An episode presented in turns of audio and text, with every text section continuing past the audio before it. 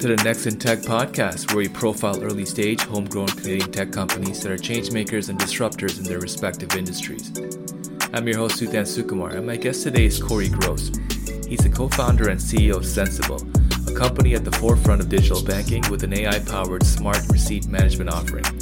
Corey's a history grad from the University of Western Ontario, where he also trained as a lawyer before becoming a technology entrepreneur and founding his first company called Smart Slips, the predecessor to Sensibill.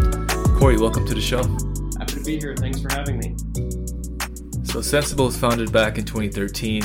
You've raised over 46.5 million US in growth equity to date. Your team sits at about 65 employees across offices in Toronto and London, with plans to ramp further and you have already clients across North America and the UK, ranging from tier one financial institutions to community banks, and that number has been rapidly growing. Uh, so, very impressive business momentum. So, Corey, can you touch on your journey here and, and how you got here? You know, what initially brought you to found the company? You know, what were the core problems that you were trying to solve for your customers? And, and out of curiosity, what type of surprises have you had along the way?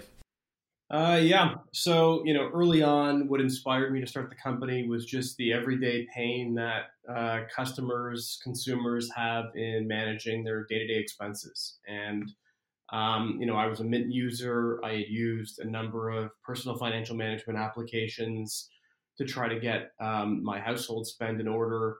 But what I was actually looking for was something far more granular than letting me know how much money I was spending on a particular category uh, retail category. I was looking for something that would track um, expenses at the product level. And in particular, I wanted something that if I needed to have a receipt on hand to claim a warranty or return a product or submit an expense for reimbursement or have all my donation receipts for tax time, that was all um, available um, and, um, and, and, and usable for me.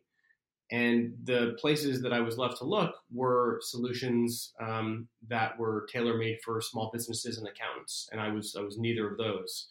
Um, and so uh, what I what I thought was was valuable was to have a consumer solution for managing um, their expenses. And um, so my my first play at this was to go to the retailers and try and uh, incentivize them to issue digital receipts to people and then possibly I could have a place to host and manage uh, those receipts from you know online and mobile.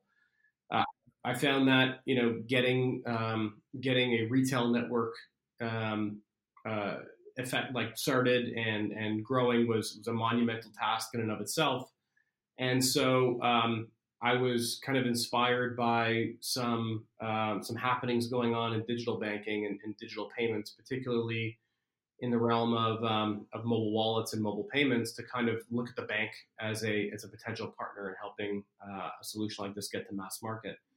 And uh, and that's kind of the way Sensibill was inspired to start. It was a value add to um, mobile payments and mobile wallet applications that banks were developing, so that you would not just be able to use your phone to pay, but you'd also um, be able to use it to uh, store your loyalty cards, store any gift cards, and, and send gift cards to people, uh, managing coupons or offers that you were uh, provided by retailers, and also to manage your receipts as you collected them um, digitally and, and obviously through traditional paper-based uh, means from, from retailers you shop at. And so, uh, and that's kind of what, what kicked off the company was was the the bank as a partner for getting this to be a, a mass consumer solution. Um, throughout the years, obviously, you know, the bumps there there are many bumps um, in the road for any company that starts with a with a vision um, that you know is as preposterous on day one as we are going to provide a consumer based receipt management solution built in your banking app that everybody will find valuable and useful. Um, and uh, and the first one was I would say uh, well selling to banks and working with banks can be very challenging. But what happens when a large technology company or companies like Apple and Google and Samsung say, no, we're going to own the wallet space and we're going to own the, the mobile payment uh, space, and banks uh, deprioritize investments there. And that was your primary go to market. So we, we had to kind of um, uh, retrofit our, our, um, our positioning and value proposition to extend not just to those people who tended to be um, millennial and uh, fairly tech savvy um, in, in, using a mobile wallet solution, but really open that up to mobile banking customers and online banking customers at large, be they consumers, small businesses, high net worth, et cetera, that would find value in, in receipt and expense management. And so that's kind of one of one of the first positioning changes we took, and uh, and obviously we've grown from there. Okay, great. So, how would you describe the your core product offering that's in market today? So, you know, fundamentally, what we are is an API service. Uh, at our at our heart, we provide a um, uh, think of it like um, Plaid for uh, receipt management or receipt data. And so, what we can do is allow a customer at a financial institution to um, access uh, or first capture, of course, um, receipts they get from brick and mortar stores and from online retailers, uh, and then manage that uh, receipt data, those expenses in the context of their uh, banking. So now instead of having maybe a third party app to go through all of your expenses, what you're doing is you're going into your transaction history and you're seeing um, you know a transaction on Amazon for $67.49 and you can actually now uh, click through that and see all the item level information. So the product offering is um, receipt and expense management built into um, mobile and online banking, uh, offered in um, uh, via API um, or through a mobile SDK that uh, banks can integrate with their mobile banking app. So it's obvious that AI is a core component of your platform. How are you investing in it, and how is AI and machine learning really enabling your product roadmap and, and strategy going forward?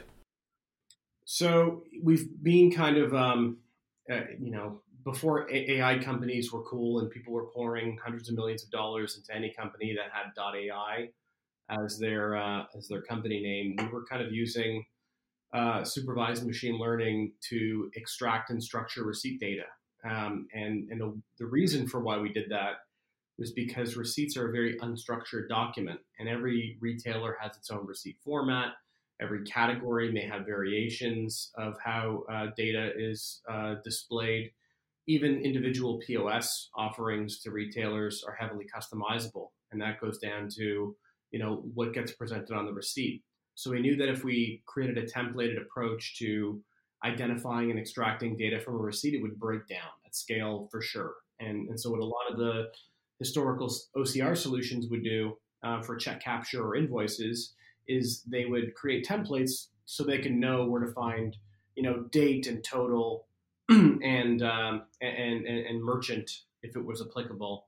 And they could repeat that because the um, there, there's not a whole lot of variance in the way checks and, and invoices are structured but receipts are very different. And so for that, we look to supervise machine learning and you know LSTM and other um, and, and, other approaches so that we can build a, a, solution that can extract data from any receipt, irrespective of merchant category, region, you name it, currency, you name it. Um, so that's that's one way that we've implemented it. What we've also been able to use um, machine, machine learning for is to um, identify uh, you know gaps for when we are uh, to measure our accuracy and how we could get better. So we developed a suite of in-house tools as a way of uh, of measuring um, our success and improving our um, uh, our extraction and, and structuring accuracy. But of course, you know, I think where everybody kind of looks to a company like Sensibill uh, for its application of AI is, all right, we've got you know this great data set of SKU level and, and item level information that can uh, be captured from receipts. Now, how are you able to uh, build segments and micro segments of customers so that the financial institutions that ultimately deploy and offer your service are able to better serve uh, those customers because they understand their needs and preferences more deeply? So it's one thing to be able to see that your customers are shopping on Amazon and Shoppers Drug Mart or CVS and Target. You know, lots of people do, right? Um, to be able to actually see the kinds of products and brands that they are uh, voting with their dollars on allows um, a bank to educate customers about financial services and products that might be especially applicable to them based on their stage of life and based on the way um, they, they like to tailor the financial um, uh, uh, their financial picture. So that's uh, that's kind of what's what's what we've been executing on, and that's where a lot of our roadmap on the AI side is geared towards: is segmentation, micro segmentation, and ultimately surfacing that data um, to uh, to the customer banking relationship. Okay, I think that's pretty interesting. So it sounds like you're really capturing a lot of unique and rich data sets and insights within the platform. How are you guys leveraging this internally, and is there potential for any adjacent or third-party uh, opportunities here? So, so yeah, I mean, what we uh, what we ultimately use our data for is to improve our uh, obviously machine learning. You know, the more data, uh, good data in, uh, the better the quality of the product will be. Um, as it relates to adjacent opportunities and other verticals and industries, one of the things that we value very deeply is the um, trusted relationship between financial institutions and their customers. So, uh, what we would what we what we heavily um, promote internally is the need to respect that relationship and to leverage whatever insights we derive to specifically uh, be provided to the benefit of the consumer and the end customer. So, in the case of identifying insights about an individual cons- uh, consumer's purchasing behavior, providing that data to the customer so they can make better spend decisions and life management decisions, to me is a great use of the data. And it's it's a kind of use that you as a consumer who are kind of faced with all kinds of applications and companies that leverage your data for personalization, you're already kind of warm to that concept. You know that Netflix tailors what you should watch based on your prior activity. You know that Amazon surfaces product categories based on your historical purchasing and browsing behavior. Um, you know that you know Uber does the same, and on and on it goes. The, the the big tech companies that leverage data as a way of optimizing your experience is, is kind of a well known practice. Um, banks have not been able to leverage this with great success, or in some cases at all. And so, for a consumer, it probably feels more like a missed opportunity than something they would feel is alien uh, to them. And, and financial institutions, being able to leverage this data to, um, I'd say, Amazonify the banking experience to both educate and service customers is right in um, is right in the kind of sphere of relevance when you when you think about how big tech is now trying to leverage all the information and preferences and segments that they're able to extract from their customers as a way of providing new products and services to them and, and, and innovating on top of what they already have.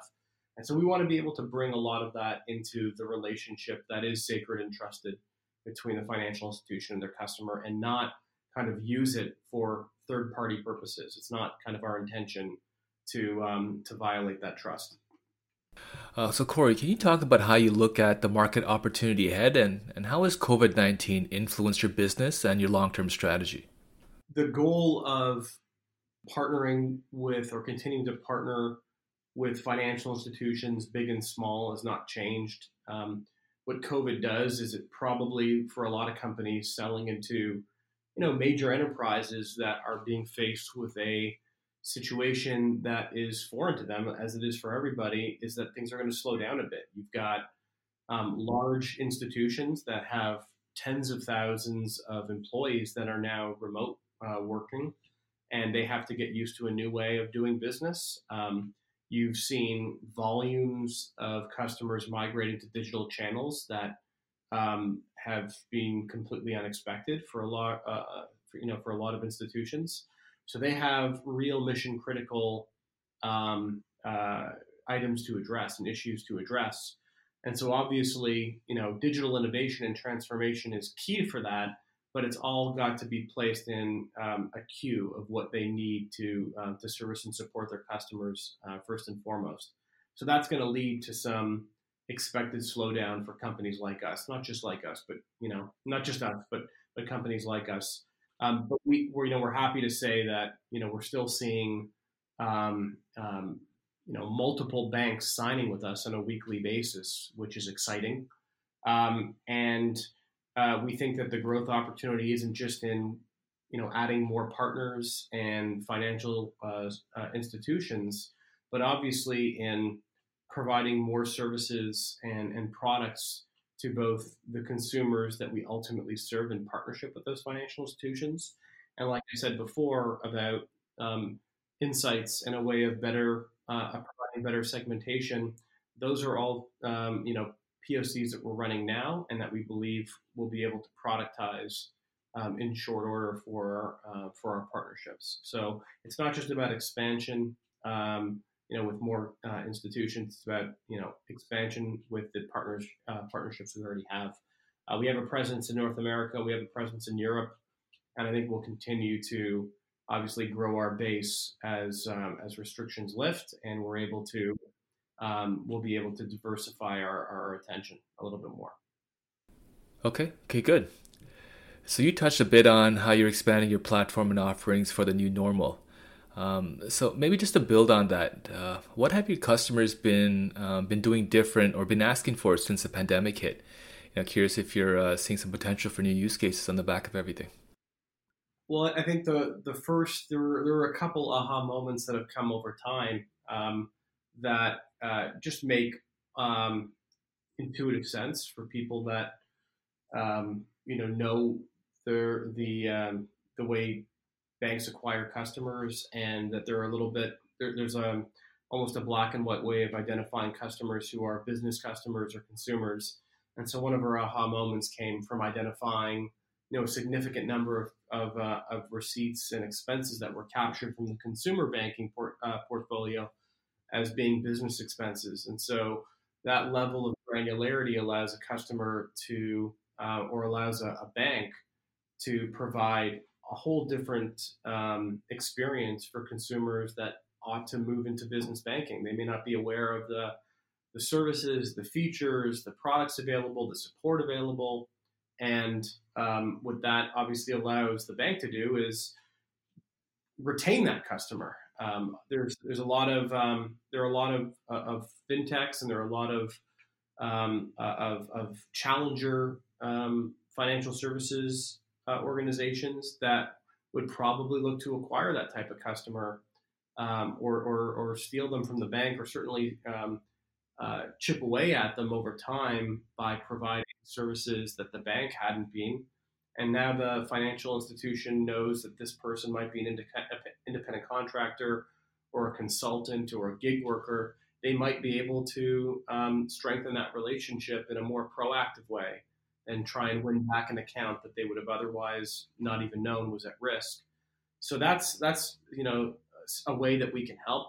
Um, and I think that now more than ever, um, people are looking to their financial institution to provide relief to them um, when you know circumstances beyond their control um, uh, interrupts their ability to live a stable um, life as a, as a business. And so being able to identify what you would call, you know, very reliable and very trustworthy customers and extend microloans or extend other products and services that might float them um, while they're trying to get back on their feet on the other end of a, of a pandemic or, or other financial um, crisis is, um, is a way of keeping that customer loyal uh, and not having them turn to a fintech that is much more um, uh, you know, ready to uh, to provide them support. So those are the types of things that we we look at, um, and, and, obviously there's much more, but um, but th- that, those are some low hanging um, uh, fruit that we've been able to go after. Right. Yeah. Uh, yeah. It sounds like banks have had to embrace a lot of change uh, in this environment. So it's good to hear that you guys are playing a, an instrumental role here in helping them embrace that shift. So very interesting to hear. Um, Corey, I wanted to touch on your business model next. Uh, now, Sensibill has a unique B2B2C uh, type model. You've obviously signed a growing roster of major partnerships, and you've touched on the role of these part uh, the role of these partners in terms of how they play in driving go-to-market and user adoption. Uh, maybe can you expand on your more recent partnership with JP Morgan Chase? You know, what attracted them to your solution? How does that fit within their strategy? And, and is there a notion of ROI around these partnerships that banks are, are, are looking to deliver on? Yeah. Um, so, you know, JP Morgan Chase um, announced with us uh, about a month or so ago and uh, that they would be rolling Sensibill uh, expense management and receipt management out to their 38 million uh, consumers um, that were active mobile banking users um, over the course of the year. Uh, we've completed that rollout. So we are in um, about 38 million phones right now.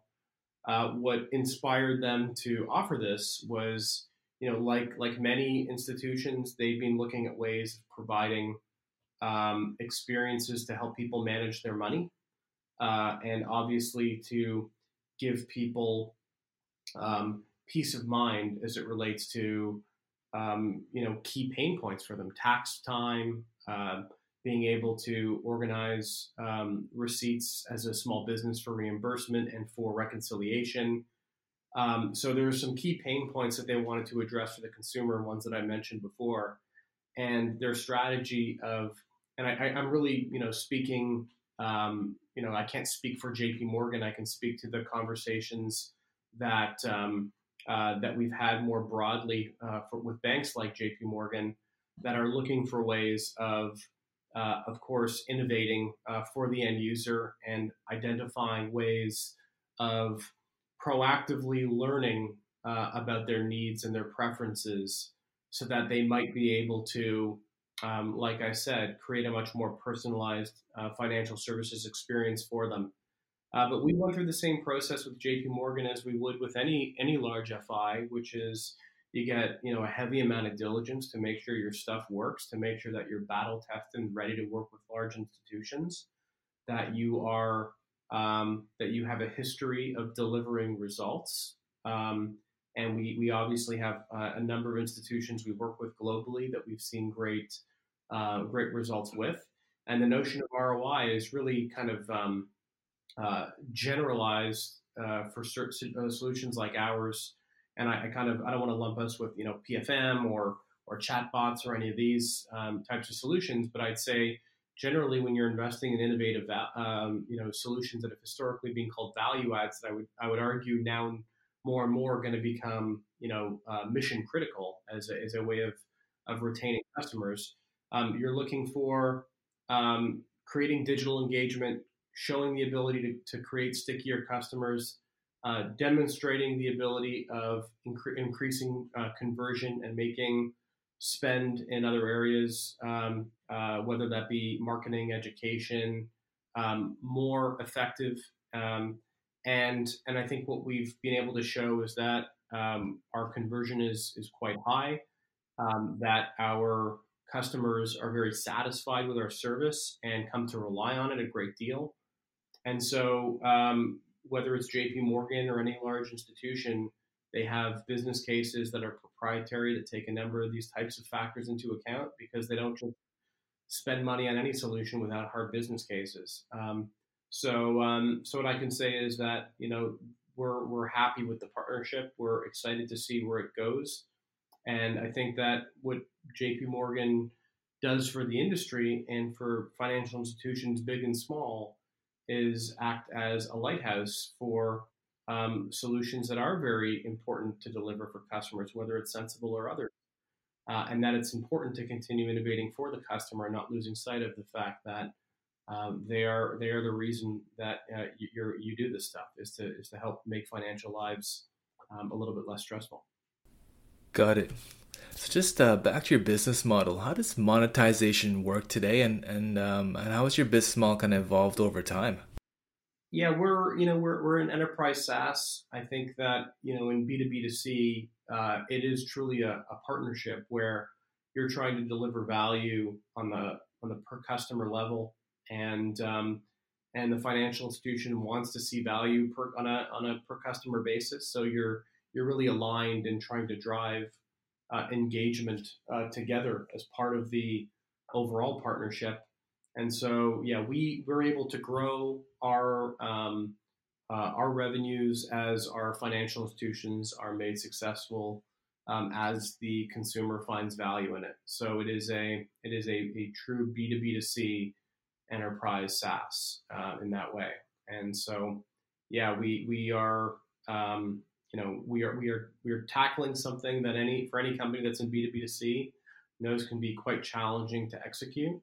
But um, I think that when you have strong partnerships, when you have a service that resonates with the end customer, um, and when you are um, really passionate about um, about the uh, about the value that the solution can bring to to both parties, um, you're able to make these solutions successful. And there are, there's plenty of examples, not just um, uh, broadly in enterprise B2B2C, but in fintech and bank tech, where um, whether it's a, a, company like Personetics that provides personal financial management and consumers in partnership with financial institutions, um, or, or, others like that, um, you can be successful if you have a, a, service that resonates with the end customer and you have a willing partner that drives uh, that, that that gets value from that customer's enjoyment of the service.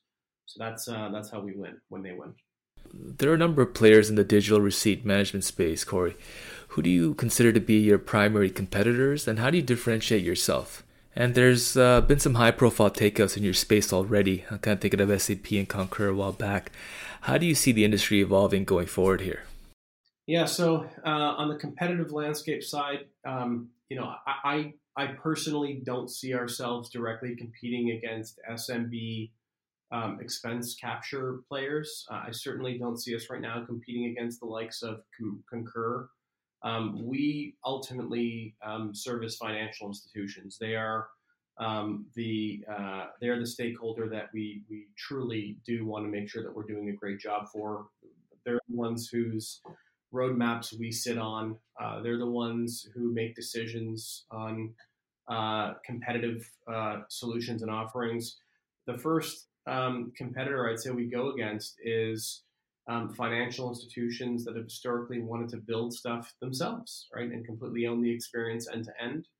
And we have to demonstrate why we are the better uh, bet, uh, both because we provide, you know, a stronger um, uh, technology solution, which, you know, in the world of AI and machine learning, uh, there's a lot of value and uh, proprietary um, uh, you know proprietary um, knowledge and in just the data that you've built up in order to make uh, the machine learning go right? And so uh, that is that is something that we bring to the table. We also have built experiences that are very easily integratable in the flows of mobile and online banking and that's something that we uh, pride ourselves on a great deal. And then obviously we have a history of servicing and supporting institutions big and small which makes us um, a compelling choice because it's expensive to do that, even when you spin it up internally in a financial institution. There's the one part about building this, which you would get a services part of the organization to do, then another part of ongoing maintenance and servicing um, that that banks ought to, and I think they, they they've largely come to this, which is we're in the business of banking, and some of them fancy themselves as technology companies, and that's great. But to build a bunch of technology businesses within the bank is uh, a far more challenging thing. And so, where we tend to find ourselves in competitive scenarios in financial institutions is with incumbent um, technology providers to the bank. Um, but I, I, believe that we're highly specialized, and I believe that we are um, usually in a place where um, you know the kind of company and solution speaks for itself. Uh, in terms of the um, the longer term uh, view of how this market consolidates or stays fairly fragmented based on uh, the various customers that they serve. There's been a lot of consolidation uh, with obviously Nexonia and Chrome River and Tallie and Certify that have kind of come together to take on Concur, which, you know, like I mentioned before, is kind of servicing the enterprise um, um, expense management world that we we currently kind of don't see ourselves in that space. I think we cater to um, consumers and, if anything, more entrepreneur, um, gig worker like segments. And, and, yes, there are independent contractors and consultants um, that use our service. They prefer to use our service than an Expensify, perhaps, because it's also free and, and offered by their bank, which they trust to take care of their data um, responsibly. Um, but um, we don't have uh, we don't have any plans to take on sort of the robust ERP and expense reimbursement um, uh, you know platforms that exist at those at those levels. So I think that there will be certainly consolidation as you've seen um, from the enterprise expense management world. But I think you know there's a lot of companies right now that are trying to solve the needs of gig workers and micro businesses and entrepreneurs. Um, and um, and they've all been you know fairly successful operating independently. Whether that's here in Toronto with companies like FreshBooks, Um, and uh, and obviously Wave was recently being acquired, but still for a long time, you know that and that company wasn't acquired by you know um, an expense management company or anything like that, and they only you know, that puzzle. I think um, you know a lot of these these businesses are doing quite well because they they they're solving um, very relevant uh, needs as the as the rise of the self-employed is uh, is a real thing for the economy here. Okay, great. Corey, I think we're up on time here, but I just want to say thank you for taking the time to share the Sensibill story. It's clear that you're a market leader in your space with a disruptive tech platform, so it's great to see this momentum that's underway in your business today, especially as digital transformation starts to accelerate in the banking world on back of the whole pandemic here. So it's good to see these trends start to take shape. I look forward to following your journey closely. Uh, thanks again, Corey. Thanks very much. Appreciate it.